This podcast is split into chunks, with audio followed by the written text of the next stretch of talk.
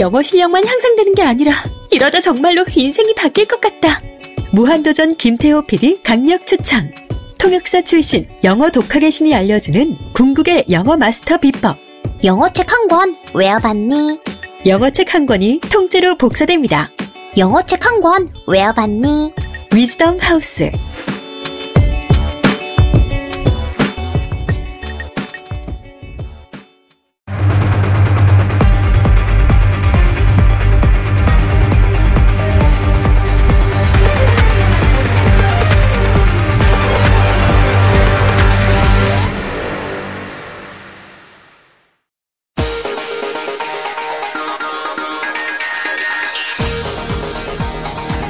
안녕하십니까 양계열 변호사입니다. 정봉주 전 의원이 개인적인 사정으로 자리를 비워 정봉주의 품격 시대를 오늘 하루 대신 진행하게 됐습니다. 오늘 품격 시대에서는 우병우 전 민정수석의 영장 기각 소식과 헌재의 탄핵 심판 최종 변론과 관련한 이슈들을 날카롭게 분석해 드리겠습니다. 2월 22일 수요일 정봉주의 품격 시대 지금 바로 시작하겠습니다.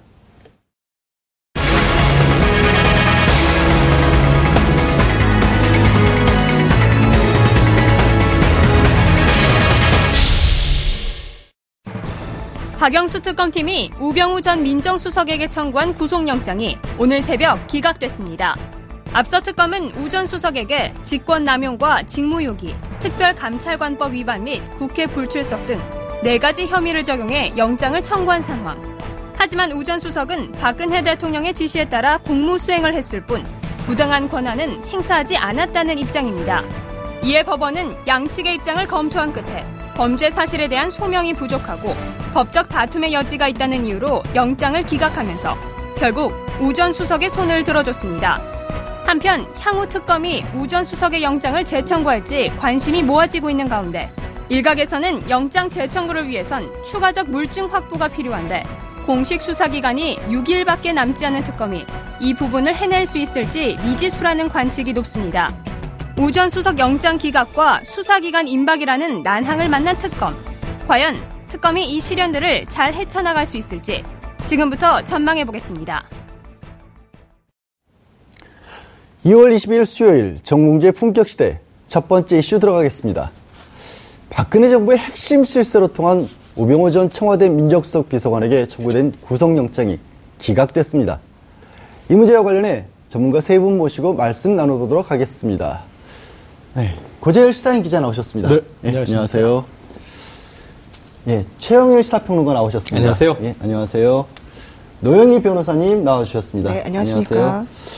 노 변호사님 오늘 특히 네. 이 국민들이 왜 기각이 되는지를 굉장히 궁금해하시는 분들 많고 잘 공감도 못하시는 분들도 많은 것 같아요. 네. 날카로운 분석 잘 부탁드리겠습니다. 아, 고맙습니다.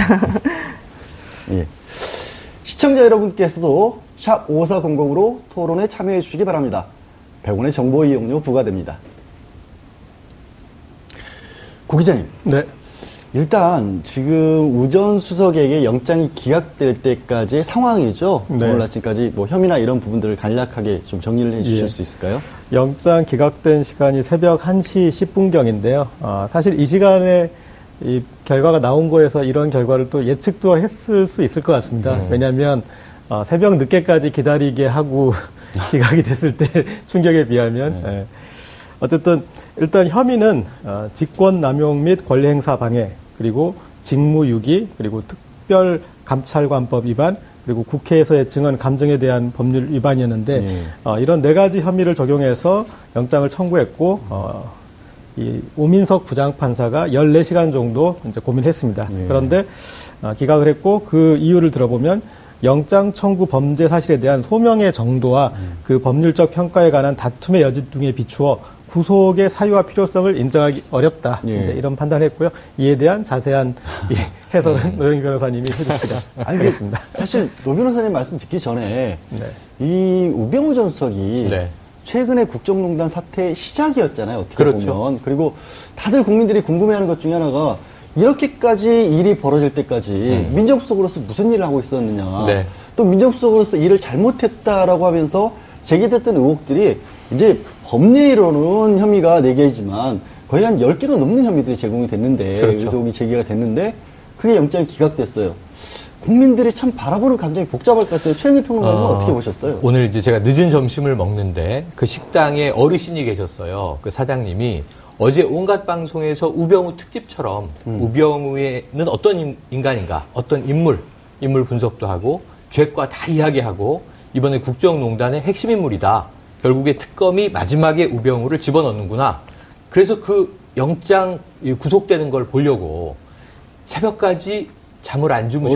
TV를 보시다가 1시가 넘어서 속보, 우병우 영장, 구속영장 기각. 아이고. 너무 허탈해서 잠을 못 이루셨다는 거예요. 아. 눈이 뻘개지셔가지고 이제 식당 일을 하고 계신데 그 이야기를 들으면서 참 짠하고 안타깝고 제 심정도 다르지 않고 적어도 다수의 국민들이 오늘 그런 하루 진눈깨비를 맞으면서 음. 우중충한 하루를 보내셨을 거란 말이에요. 최평론님도 그러면은 영장이 발부될 걸로 기대를 하셨던 거예요? 음. 저는 어제 냉정하게는 반반이라고 생각을 했고요. 그럼에도 불구하고 보도된 것으로 보면은 반반. 예. 이거 판사의 판단에 달려 있다. 그런데 보도되지 않은 특검의 한 방이 있지 않겠는가 예. 이런 기대를 했었는데 결국 오늘 아침에 뉴스들을 다시 이제 리뷰해보고 분석해 보니까 그 한 방이 없었다. 결정적인 네, 물증이라고 네. 할 만한 게 그러니까. 이게 심증을 최대한 구성해서 이제 구속 요건으로 예. 청구했습니다만 이게 법원에서 판단하기에는 부족했다. 그래서 혹시나 하고 한번 청구는 해봤는데 이게 시간에 쫓기는 또 문제가 있겠죠. 음. 그랬는데 결국 법원은 냉정하게 판단했다 이렇게 보여지고요. 예. 이거는 뭐 법원의 문제, 뭐 특검의 문제 이렇게 보기보다는 우병우 전 민정수석이 워낙 절묘하게, 교묘하게 흔적을 남기지 않았다. 음. 하지만 그 흔적은 발견되지 않았을 뿐이지 음. 지금 이런 거죠, 우리가. 심증은 너무 짙은데 음. 물증이 없기 때문에 구속도 못 보고 특검은 거의 종료로 달려가는 안타까운 상황 속에서 저는 그냥 두 가지 문제만 제기하고 싶어요. 이 기자가 이야기, 레이저빔 어제도 두 번 쐈습니다. 들어가면서는 네, 들어갈 나올 때는 쐈죠. 웃었어요. 나올 때는 편안했죠. 예. 뭐 이제 구치소 체험하고 몇 시간 동안 미소를 띠면서. 네, 나오는 상황이었는데 결국 내가 이겼다. 음. 이런 뭐 일단 일시적인 승리의 미소 아니겠습니까? 그런데 어제 레이저빔 쏠 때 자, 구속되신다면 구속된다면 이게 마지막, 마지막. 인터뷰인데 한 말씀 남기시죠. 여기에 이제 누구라도 화가 났겠죠? 자극적인 질문이고 예. 두 번째가 왜 자꾸 최순실을 모른다고 하시는 겁니까? 모릅니다라 그랬죠. 기자의 그거. 질문은 아는데 분명히 예. 모를 리가 없는데 왜 자꾸 모른다고 하시는 겁니까? 이게 이 질문이 핵심이에요. 음, 그렇죠. 최순실을 몰라서는 안 되고 모를 수가 없는 사람이에요. 오늘 보도를 보면 우병우 수석의 이 대응 논리는 간단합니다. 나는 대통령의 지시만 따랐을 뿐이다. 나는 가교였다. 대통령이 지시하면 아래로 전달했고 아래에서 대통령께 올라오는 보고를 위로 전달했고 채널일 뿐이다. 인간이 아니잖아요. 민정수석 왜 필요합니까? 월급 인간, 왜 줍니까? 인간이 아니잖아. 좀, 좀 심하신 아니 것 아니. 본인의 이야기로 하면 인간으로서 윤리적 윤리적 아니, 역할이 없잖아요. 전달해주는 사자 역할이니까. 그 고위 공직자인데 네. 민정수석이면 수석 비서관인데 이 사람이 윤리적 판단 없이 대통령이 위법을 지시하면 음. 위법을 해도 그래도 도의적 이게 져야 직무적 문제가 거죠. 아니냐 이거죠 저는 그래서 네. 이런 문제에서 결국은 아 그래 나 무능한 사람이다 음. 나 무능하니까 최순실을 그때 미리 차단 못해서 국민에게 죄송을 한데 저는 그냥 무능했어요라고 가는 전략이거든요 제가 보기엔 그 반대 사이드에서 보면 굉장히 유능한 사람인데 음. 공익적으로 유능하기보다는 사익적으로 유, 유능했던 것이 아닌가 굉장히 국민적인 공분을 낳고 있는 하루가 되고 있고 네. 여기 법률가 계시니까 뭐 우리 고 기자님도 냉철한 기자로서 난 기각 뭐 예언했었다 전혀 좋은 게 아니에요 제가 보기에는 국민들 아니, 중에 왜- 다수가 화가 나 있어요. 아니 그렇게 상황을 네. 분석한 분한테 왜 또 화를 여기다 엉뚱한 데 푸세요? 뭐 오늘 아니, 근데, 양봉주 앵커님을 봐서 제가 좀 참겠습니다. 네. 아니 근데 노 변호사님, 예. 이제 최 평론가께서는 말씀을 하면서 혹시나 하는 바람에 특검도 그냥 기대하지 않고 청구를 했다라는 식으로까지 이제 얘기를 하셨는데 그리고 또 실제로 이제 국민들이 느끼는 여러 가지 감정들 정리를 잘 해주셨어요. 말씀드리고 좀 여러 가지 유혹도 있고 아니 어떻게 영장 실질 심사 중에 나왔던 얘기가 그럼 민정수석이 뭐 하는데 그냥 심부름만 하는 자리야? 정말 올려주고 내려주고 그거는 엘리베이터에 약- 맡기면 되는 거 아닌가? 그런 생각까지 하게 만들었잖아요. 근데도 기각이 된 어떤 사유가 법적으로는 도대체 뭡니까?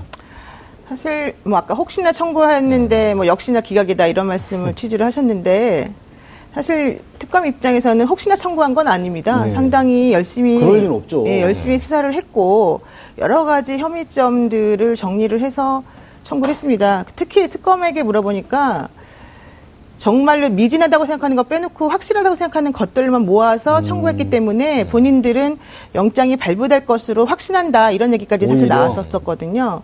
그랬는데 이제 제가 봤을 때는 이거는 특검의 잘못이라기보다는 민정수석이라고 하는 그분의 직책과 관련돼 있는 본질적 한계다 이런 생각합니다. 왜냐하면 우리가 지금 여기서 가장 중점적으로 살펴봐야 될 것이 직무유기 혐의하고 권한 남용 행위이거든요. 그렇죠. 직권 남용. 예, 직권 남용. 근데 직무유기라고 하는 것은 알- 뭐 변호사님이시니까 아시겠지만은 적극적으로 그 직무를 안 하려고 하는 의지를 가지고 안 해야지 직무유기가 성립이 된다는 게 우리 판례 입장이거든요. 저 뻔히 눈앞에 보이는데 예를 들어서 경찰관이 도둑이 도망가는데 그걸 안 잡고 그냥 봐줬을 때 이럴 그러니까 때라는 짐짓 거잖아요. 모른 채 예. 하는 게 바로 직무유기란 말이에요. 근데 저 사람이 도망갔는데 그냥 달리기 하나 보다라고 생각해서 안 잡는 거는 잘못이 아니고 저 사람이 범인인 걸 알면서도 일부러 안 잡았다 그러면 직무유기가 되는 건데 예. 최순실 씨의 국정농단 행위를 알고 있었냐? 왜 방조했냐라고 물어보니까 아 그렇게까지는 몰랐다. 음. 내가 미흡했다. 내 잘못이다. 음. 이렇게 얘기를 했단 말이에요. 그러면은 그것은 본인이 무능력하다라고 하는 거를 시인하고 인정한 거지만 음. 고의성이 없다는 거잖아요. 그러니까 적극적 직무유기가 아니라는 얘기잖아요. 그렇죠. 일부러 그런 건 아니라는 거죠, 그렇다면 최소한. 일부러 그랬다는 걸 어떻게 입증하겠습니까? 솔직히 말해서. 그렇죠. 최순실 씨와의 관계라도 나와줘야 그렇죠. 되는데 그런 게 예. 안 나왔죠. 그러니까 계속해서 일부러 모른다고 부인했고 음. 또 사실은 아마도 장모를 통해 만약에 안다면 장모를 통해서 계속 연결을 했지 직접적인 연결고리는 없었을 거예요. 그런 걸다 김장자 대비해서 통해서 연결이 예, 예. 됐었다는 의혹은 많이 그렇죠. 예. 그러니까 그래서. 그런 식으로 생각해 보면 직무유기는 사실 성립되기가 좀 어려운 범죄인데요. 네. 두 번째로 직권남용은요? 직권남용에 대해 설명을 해보면 민정수석이라고 하는 사람의 역할이 과연 무엇이냐를 정리를 해봐야 돼요.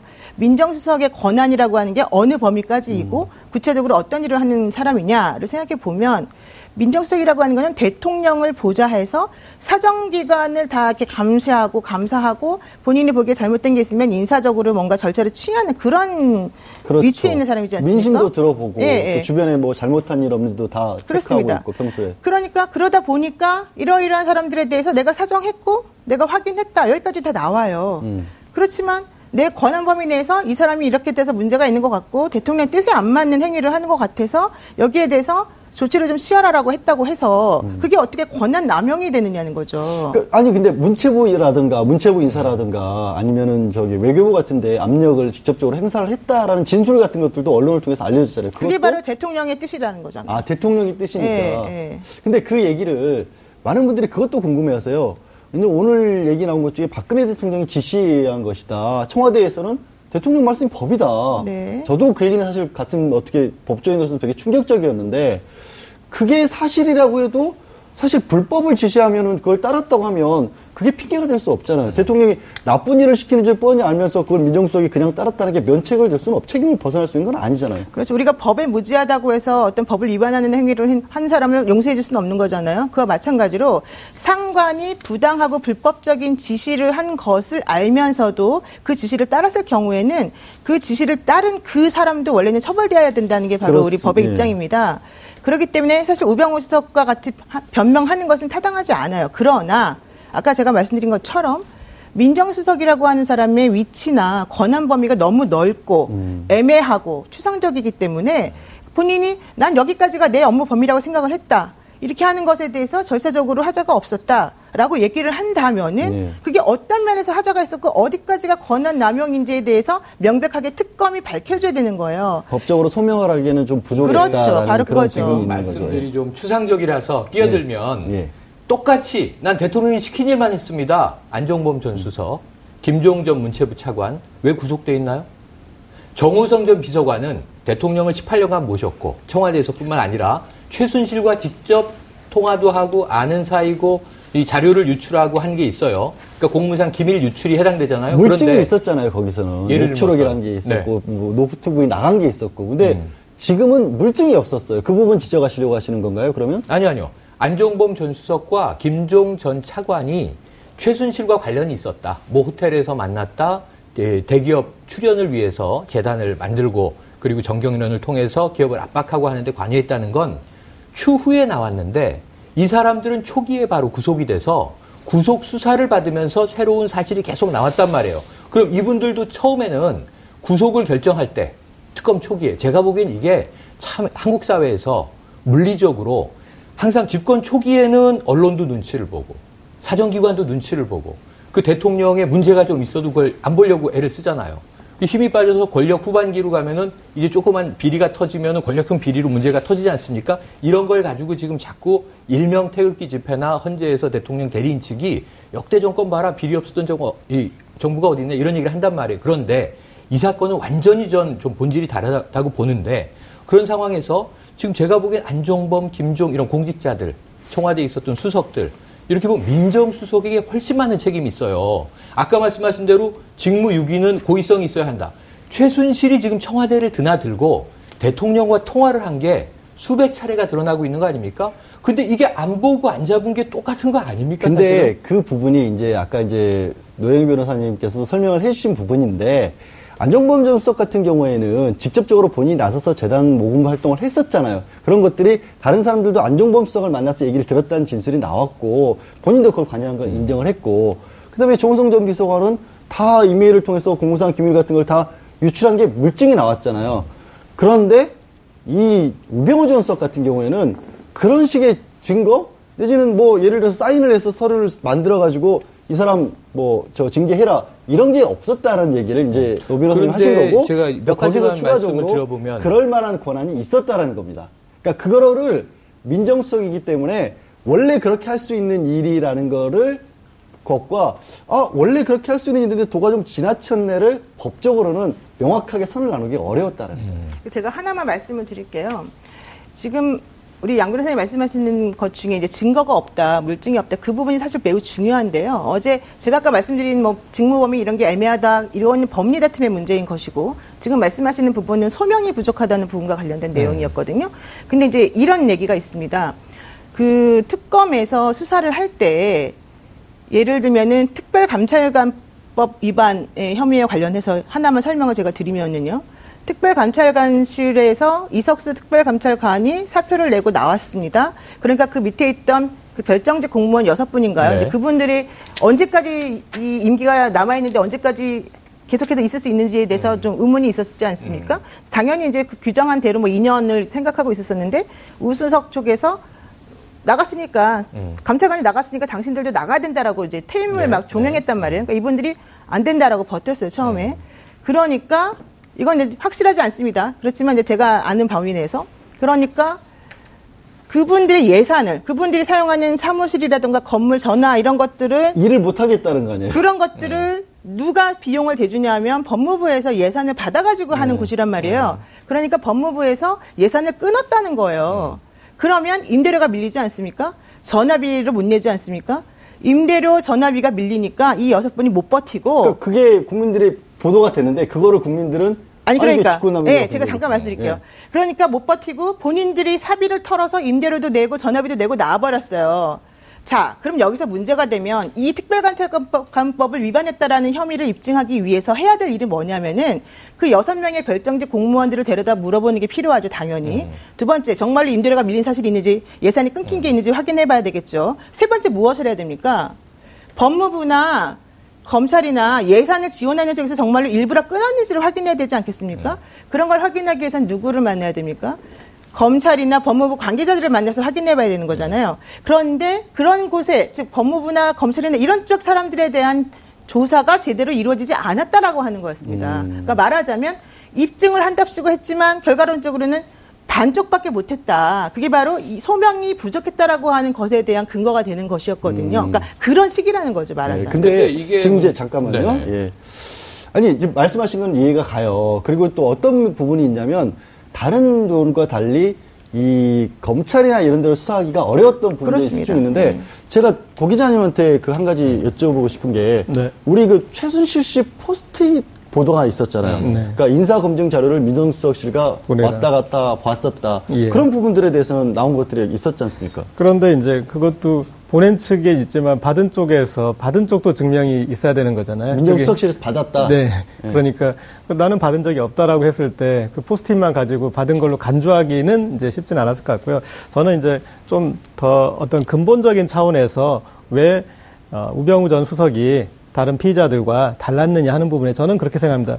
어, 이 아까 안종범 전 수석이나 김종 전 차관이나 이 집행그룹이었어요. 그러니까 이를테면은 이제 어떤 합법을 가장한 범죄를 집행하는 입장에 있던 그 사람이었는데 일을 직접 뛰는 그렇죠. 사람들이었다는 거고. 근데 저는 어, 우병우 전 수석의 역할을 제가 간주하기로는 기획그룹이라고 생각합니다. 음. 어, 이 어떤 어, 그것은 이제 어떻게 비유할 수 있냐면 지금 최순실 씨가 이 독일에서 삼성의 돈을 이렇게 받아내는 과정을 보면은 그 뒤에 나중에 나중에 이 삼성 삼- 아, 최순실 씨의 어, 숨은 이제 어떤 금고지기도 나오고 어떤 식으로 그들이 이렇게 어, 이 판을 짜는지 그런 걸 알 수 있는 어, 삼성물산 출신의 그 고려대 그룹들. 그게 이제 그들이 유재경 어, 미얀마 대사가 드러나면서 그들의 존재가 알려지고 아 저들이 이것에 대해서 어떤 식으로 이 페이퍼 컴퍼니를 사서 이 회사를 만들어서 삼성의 지원을 받아가서 어떤 식으로 할지 저들이 그렸겠구나. 최순실 씨는 러프하게는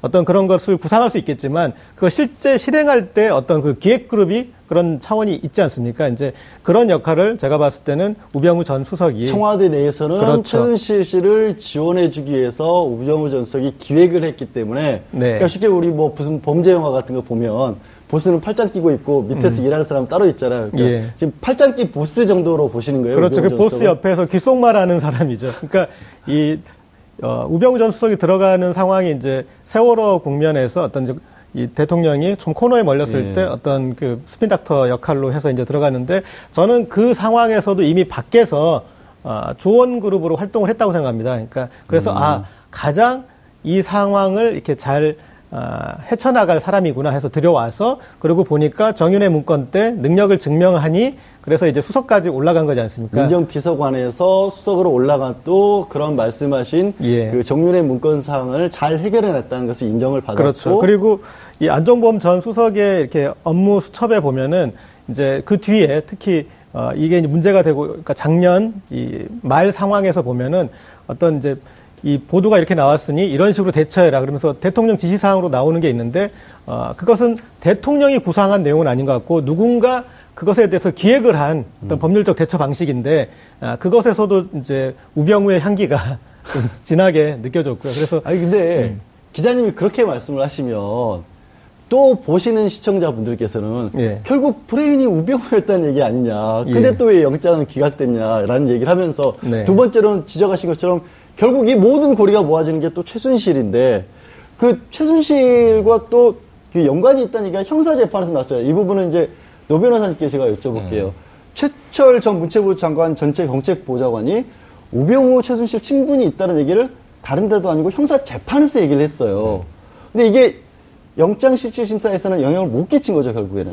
그렇죠. 제가 이제 간단히 하나 말씀드리면 아까 말하다 말았는데 특별감찰관실 관련해서 검찰이나 법무부가 관련되어 있다라고 하는 말은 사실은 검찰이나 법무부에서는 공식적으로는 부인을 했습니다. 그러니까 그건 확인되지 않았으니까 그렇게 오해는 없으시길 바라, 바라고요. 네. 지금 이제 무- 말씀하신 그 관련된 내용 최철 전 보좌관이 고영태 씨로부터 들었다는 말을 지금 본인이 전달을 하는 거예요. 최순실 씨한테 들었는데 너에 대한 감찰을 하고 있다더라. 그래서 자, 자기가 깜짝 놀라서 그런 거를 어떻게 알았냐 최순실 씨는 이렇게 물어보니까 민정수석실로부터 그런 정보를 항상 듣는다고 하더라 이제 이런 얘기였거든요. 물론 뭐 이제 잘 아시겠지만은 민정수석실에서 듣는다고 한다고 해서 우병우 수석 전 수석이 직접 얘기를 직접- 해줬다는 뜻은 아니잖아요. 그렇죠. 또 하나는 형사재판에서는 이제 전문 증거의 법칙이라고 해서 다른 사람이 얘기한 예, 거라니까. 고영태로부터 들었다는 얘기니까 고영태가 그 말을 해주면은 최철 전 보좌관의 말을 뭐 믿을 수 있는 걸로 음. 보겠지만 또 역시 고영태 말이 맞게 되려면 또다시 최순실 씨가 그런 말을 했다라고 하는 거를 얘기를 해줘야만 네. 되는 거예요. 그러니까 되게 그 캐다 캐다 보면은 여러 가지가 나와서 사실은 그거 자체로는 그렇게 큰 의미 있는 증언은 아니었다라고 하는 게 법원에서 판단한 내용이죠. 음. 예. 최평론가님, 네. 그럼 이제 특검 어떻게 해야 돼요? 우전석 이대로 그냥 넘어가야 돼요? 어, 저는 아까 이제 말씀하신 이야기를 종합컨대 자 우병우 전 민정수석이 무죄거나 여기서 아무런 혐의가 없다는 게 밝혀졌다 이게 아니라 네. 구속의 사유를 인정하기에는 소명이 불충분했다. 그러니까 그렇죠. 지금은 증거가 좀 불충분하다. 판사를 설득시키지 뭐 못했다. 정황 정보라든가 뭐 간접 정보들은 있고 그랬을 개연성은 있으나 확실하게 법원이 자 잡아놓고 수사하시오 하기에는 뭔가 좀 비어 있는 구석이 있어서 그것을 인정 못하겠다는 게 법원의 기각이잖아요. 이게 유무죄 재판 판결이 아니고 구속 영장에 대한 기각이잖아요. 일단 끝난 건 네, 아니죠. 그리고 끝난 게 아니라 저는 이게 특검은 여러 번 겪고 있는 일입니다. 최경희 전 이화여대 총장, 전 총장 음.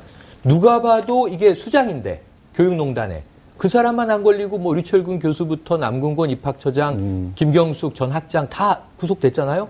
왜 총장이 빠지지? 근데 결국은 보강 수사를 했더니 그때도 어떤 증거가 있었냐면 전 학부모로 두 번밖에 안 만났어요. 이렇게 본인이 얘기를 했는데 사실은 2016년도에만 20여 차례 전화 통화한 게 나왔잖아요. 밖에서도 만났다. 네. 그러면은 이게 뭐 간접적으로 밖에서 만났다. 또 나중에 나온 증거도 있고. 근데 이게 보강이 되니까 구속이 되잖아요. 삼성 이재용 부회장도 대가성 없었다. 강요에 의해서 우린 돈 냈다. 라고 했다가 보강 수사를 3주 정도 하니까 결국 구속이 되잖아요. 저는 우병우 전 민정수석도 보강 수사에 의해서 나올 게 많다. 지금 너무 이 의혹스럽고 궁금한 게 많다고 봐요. 근데 시간이 없잖아요. 특검 28일까지 문제는 끝나는데. 그겁니다. 지금 이제 오늘 다 갖고 6일 남았습니다. 내일부터. 6일 동안 뭘 더 찾아낼 수 있겠네요. 쉽지 않은 상황이죠. 왜냐하면 나머지 전체를 마무리해야 되니까. 그렇다면 여기서 30일이 추가된다면 그래도 우병우 전 수석에 대한 수사를 보강할 가능성에 시간과 자원이 확보가 되는데 그렇지 않다면 저는 우 수석은 구속 안 된 상태에서 검찰로 넘어가게 되는데 여기서 많은 국민이 우려하는 게 뭐냐면 다른 피의자와 또 달라요. 이 사람은 검찰 소속이라는 겁니다. 우병우 문제가. 우병우 라인의 우병우 사단이라고 부르죠. 근데 우병우 사단이 검찰만이 아니라 초기에 여러 가지 이야기가 보도됐던 바를 그냥 대략 정리하면 음. 사정당국을 장악한다 그랬을 때 사정당국이 뭐예요? 검찰이 핵심이지만 경찰력도 있죠. 국정원도 있고. 국정원도 있죠. 국세청도 있죠. 거기에 군인사 개입설까지 나왔었습니다. 그렇다면 우리나라에서 힘 있는 공권력은 다 장악을 한 거 아니냐? 그렇기 때문에 청와대에서 개인 비리 의혹이 이 재단 게이트로 이게 터져서 최순실의 등장과 더불어서 민정수석이 기획자다. 우리가 이야기했던 대로 다 기획자로 등장했던 그림자예요. 우병우 그림자가. 그런데 그 사람을 구속시키지 못한 상태에서 특검은 종료된다. 많은 국민들이요. 이제 역공을 걱정하는 시나리오로 접어든 단계라고 보여집니다. 예, 노 변호사님이 예, 예, 하실 말씀 있으신 그것 같아요. 지금 최평론가님 말씀처럼 연장이 되면 참 좋겠고 음. 연장이 되어서 우병우 수석에 대한 보강 증거나 보강 수사가 더 이루어지면 참 좋겠는데 음. 제가 봤을 때는 특검 연장이 된다 하더라도 우병우 수석에 대해서는 더 이상 나올 게 없어요. 특검법에 관해서는 지금 제기된 직권남용이나 직무 예, 얘기는 왜 그러냐 하면 사실 특검에서 우병우 수석을 제일 맨 나중에 이 사람을 불러서 지금 소환을 해서 조사를 했고 19시간 만에 영장을 청구하지 않았습니까? 그랬는데 처음에 특검이 출범할 때 뭐라고 했냐면 김기춘 전 실장하고 우병우 전 수석이 가장 어려운 수사 대상이다라고 그랬죠. 말했어요. 네. 이미 그분들에 대해서는 법리적으로든 여러 가지로 빠져나갈 구멍이 너무 많기 때문에 특검에서 하기 힘들다는 걸 스스로 알고 있었다는 게 첫 번째고요. 두 번째로는 그런 걸 알고 있어서 그럼에도 불구하고 뭔가 찾아보려고 열심히 노력은 했어요. 이미 총력을 기울였는데 그러나 뭐 나온 게 이거였다는 아. 거예요. 본인들이 가지고 있는 걸 이번에 안 낸 게 아니거든요. 그렇다면 연장 기간을 준다고 음. 해도 해서 그분에 대해서 뭔가가 더 나올 수 있는 건 없다는 거죠. 네, 결론적으로. 대통령에 대한 것을 이제 조사하는 데 집중하는 음. 거는 가능하겠지만 우병우 수석에 대해서는 사실은 더 나올 것도 없고 불구속 기소하는 것으로 끝날 것이다. 이런 입장이죠. 근데 고 기자님, 그 네. 지금 이제 노영희 변호사께서 말씀하신 거는 이번에 영장이 기각이 된 직권남용과 같은 이제 최순실 국정농단과 관련된 부분이었고 개인 비리가 또 거론된 게 있었잖아요. 네. 그런 부분들은 어떻게 전개가 될까요? 글쎄 이제 현실적으로 이렇게 노영희 변호사님이 이 특검에서의 어, 우병우 어, 전 수석을 영장을 재청구하기까지가 아, 쉽지 않을 거라 말씀하셨는데 마찬가지로 이게 이제 다시 검찰로 되돌아간 뒤에 개인 비리 부분이 또 처벌을 받기까지가 쉽지 않을 것 같은. 근데 좀- 의혹이 많잖아요. 예, 좀 의혹이 몇 가지만 많죠. 좀 정리를 좀. 예, 일단은 근데 이제 그 거기에 앞서서 지금 이제 이 기각 기각까지 가는 상황에서 보면은 어, 저는 이 우병우 전 수석 건이 전체 최순실 박근혜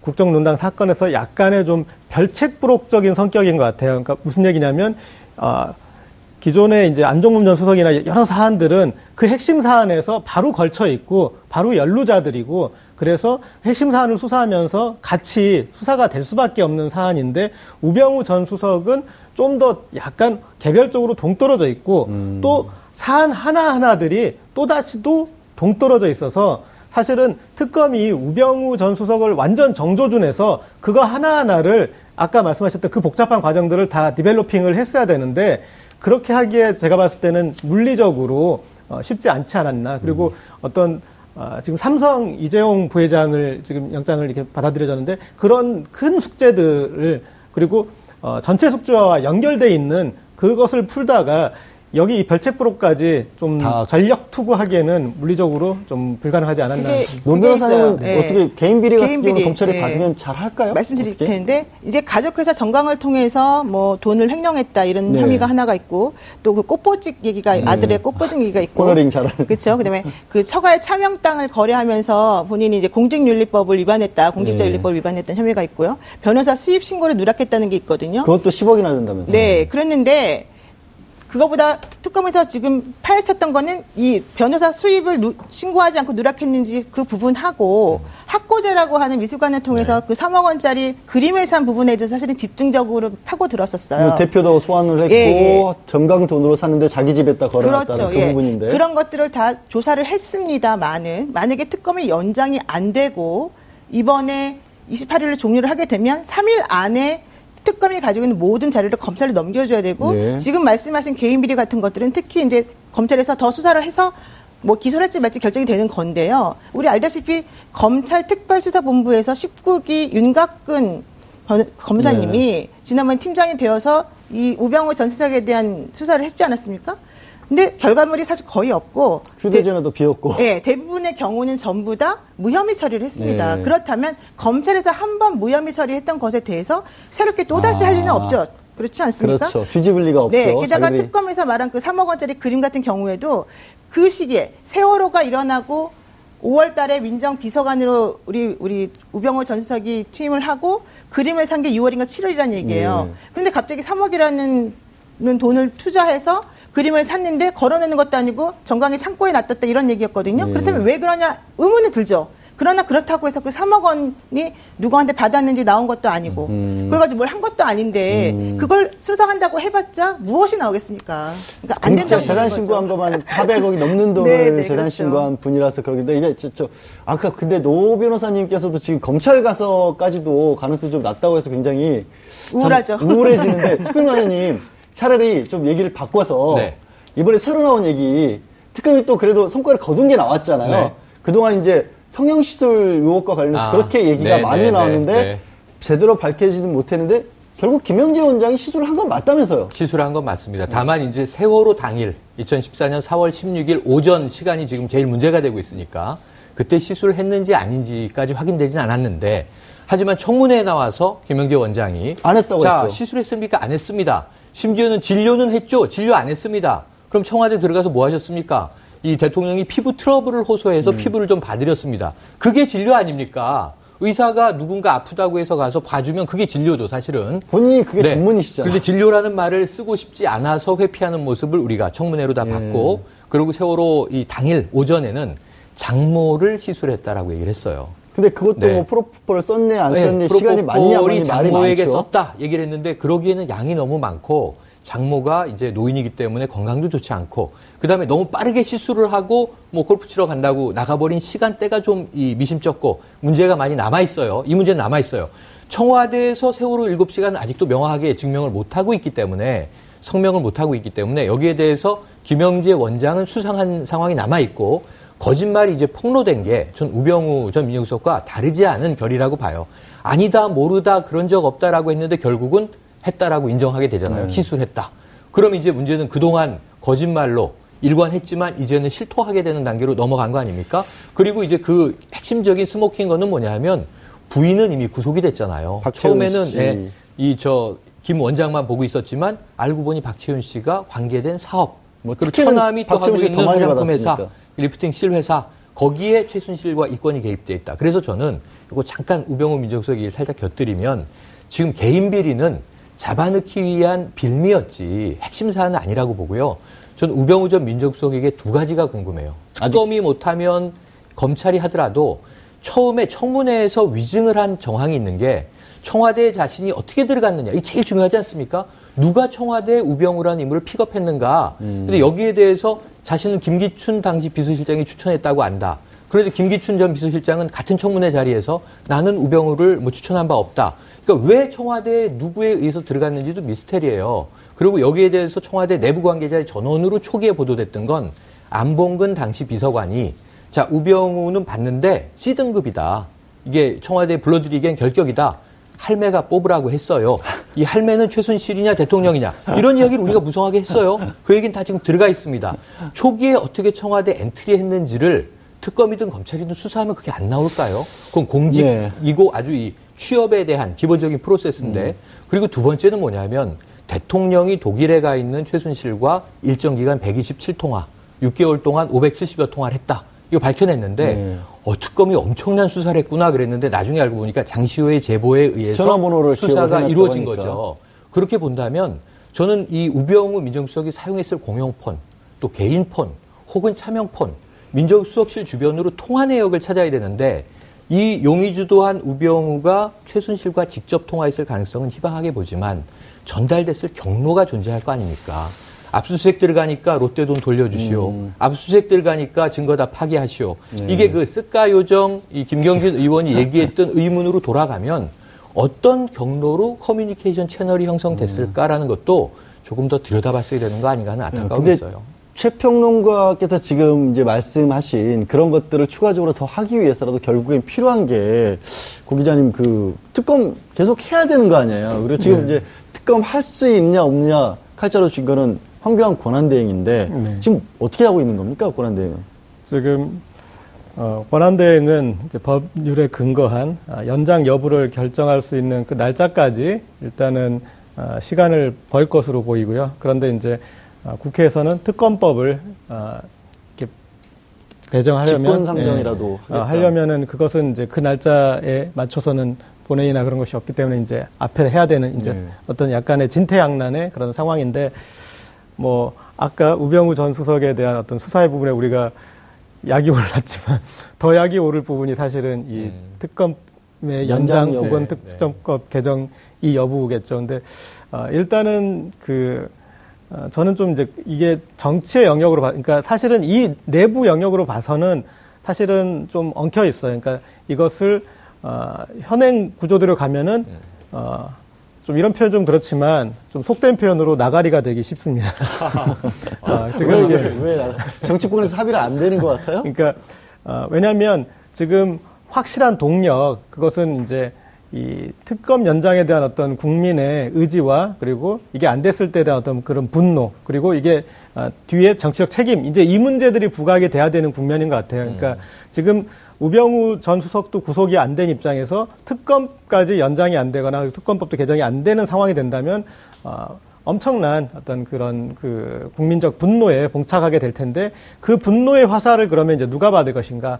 분명히 황교안 음, 대행에 대해서도 그 화살이 가고 그리고 또다시 자유한국당 같은 이제 여당에도 가고 또 박근혜 대통령 가는데 뭐 모르겠습니다. 그 다음에 다시 탄핵 인용이 돼버려서 이제 탄핵이 확정되면은 그것에 대한 또 해소의 여진이 있는데 어쨌든 어, 이 일주일 동안 상당히 어떤 그 분노의 응어리 덩어리가 젖을 것 같아서 저는 이제 그 부분을 이 이거에 이제 키를 잡고 있는 사람들이 어떤 식으로 받아들여서 음. 어떤 어, 이 방향으로 갈지 그게 좀 궁금합니다. 그러니까 이제 슬슬 정리를 해야 되는데 지금 말씀하신 부분들을 이제 황교안 권한대행이 만약에 허가를 안 해주면 결국 정치권의 역할인데 지금 정석윤 의장 같은 경우 좀 소극적이에요. 합의 안 되면 네네네. 안 된다라는 식으로 최평론가님 이 상황을 좀 풀어갈 수 있는 묘책이 없을까요? 짧게 좀 말씀해 음, 주시면. 묘책 없어 보입니다. 없어. 단정적으로. 아니, 왜냐면요. 말씀을 해달라니까 없다고 그러면 정세균. 국회의장 입장에서는 지금 이게 뭐 천재지변이나 국가 비상사태에 준하는 것인가 이게 유권 해석이 쉽지 않잖아요. 야사당의 입장은 다 알죠. 그런데 이제 이것을 직권 상정하면 또 여당인 자유한국당이 이제 난리 난리 치지 않겠습니까? 이런 여러 가지 문제에서 국회 내에서 법 개정안은 이미 늦었고 23일에 직권 상정해서 본회의 통과돼도 황 권한 대행이 한 번만 거부권을 행사하면은 시간이 넘어가 버려서 끝이에요. 제가 보기엔 제의 거부권에서 안 해도 가능성이. 돼요. 그냥 예. 가만히 있으면 돼요. 그렇죠, 그렇죠, 맞아요. 자동으로 특검이 그러니까 끝나버리니까. 지금 단기적으로 시간은 황 권한 대행의 칼자루의 편이에요. 그리고 저는 특검 연장도 안 할 가능성이 높고 국민들이 네. 이렇게 애타게 바라보고 있는데 결국은 그 심판은 대선 이후에 받아야 되지 않겠습니까? 긴 음. 시간은 국민의 편이라고 봅니다. 근데 지금 네. 단기적으로는 이번 주와 2월 말 헌재에서 탄핵에 대한 판결을 내리기 전까지는 다소 이제 암흑의 시간이 네. 일정 기간 흘러갈 수 있겠다. 그게 좀 화가 나네요. 예뭐 알겠습니다. 조금 첨언을 하나 하자면 짧게만, 예. 네, 저는 정세균 의장이 역할을 할 수 있는 것에 대해서 조금 기대를 걸어보겠습니다. 아, 정세균 의장이 예. 그걸 위해서는 어떻게 보면은 여야의 정치권들도 조금 더 이, 국민들의 마음을 더 받았으면 좋겠다라는 생각을 듭니다. 네, 이제 특검 수사 기간 만료가 말씀드린 것처럼 이제 겨우 6일 남았습니다. 그동안 특검은 국민의 뜻을 대변해서 열심히 달려왔고요. 이 특검, 박영수 특검이 수사를 잘 마무리할 수 있기만을 바라봅니다. 정봉주의 품격 시대에서는 여러분의 소중한 의견을 받고 있습니다. 샵 5400으로 토론 주제에 맞는 다양한 의견 문자로 보내주시기 바랍니다. 100원의 정보 이용료는 부과됩니다. 한 발 더 깊이 들어가는 시사 분석. 여러분은 지금 생방송으로 진행하는 정봉주의 품격 시대와 함께하고, 함께하고 계십니다.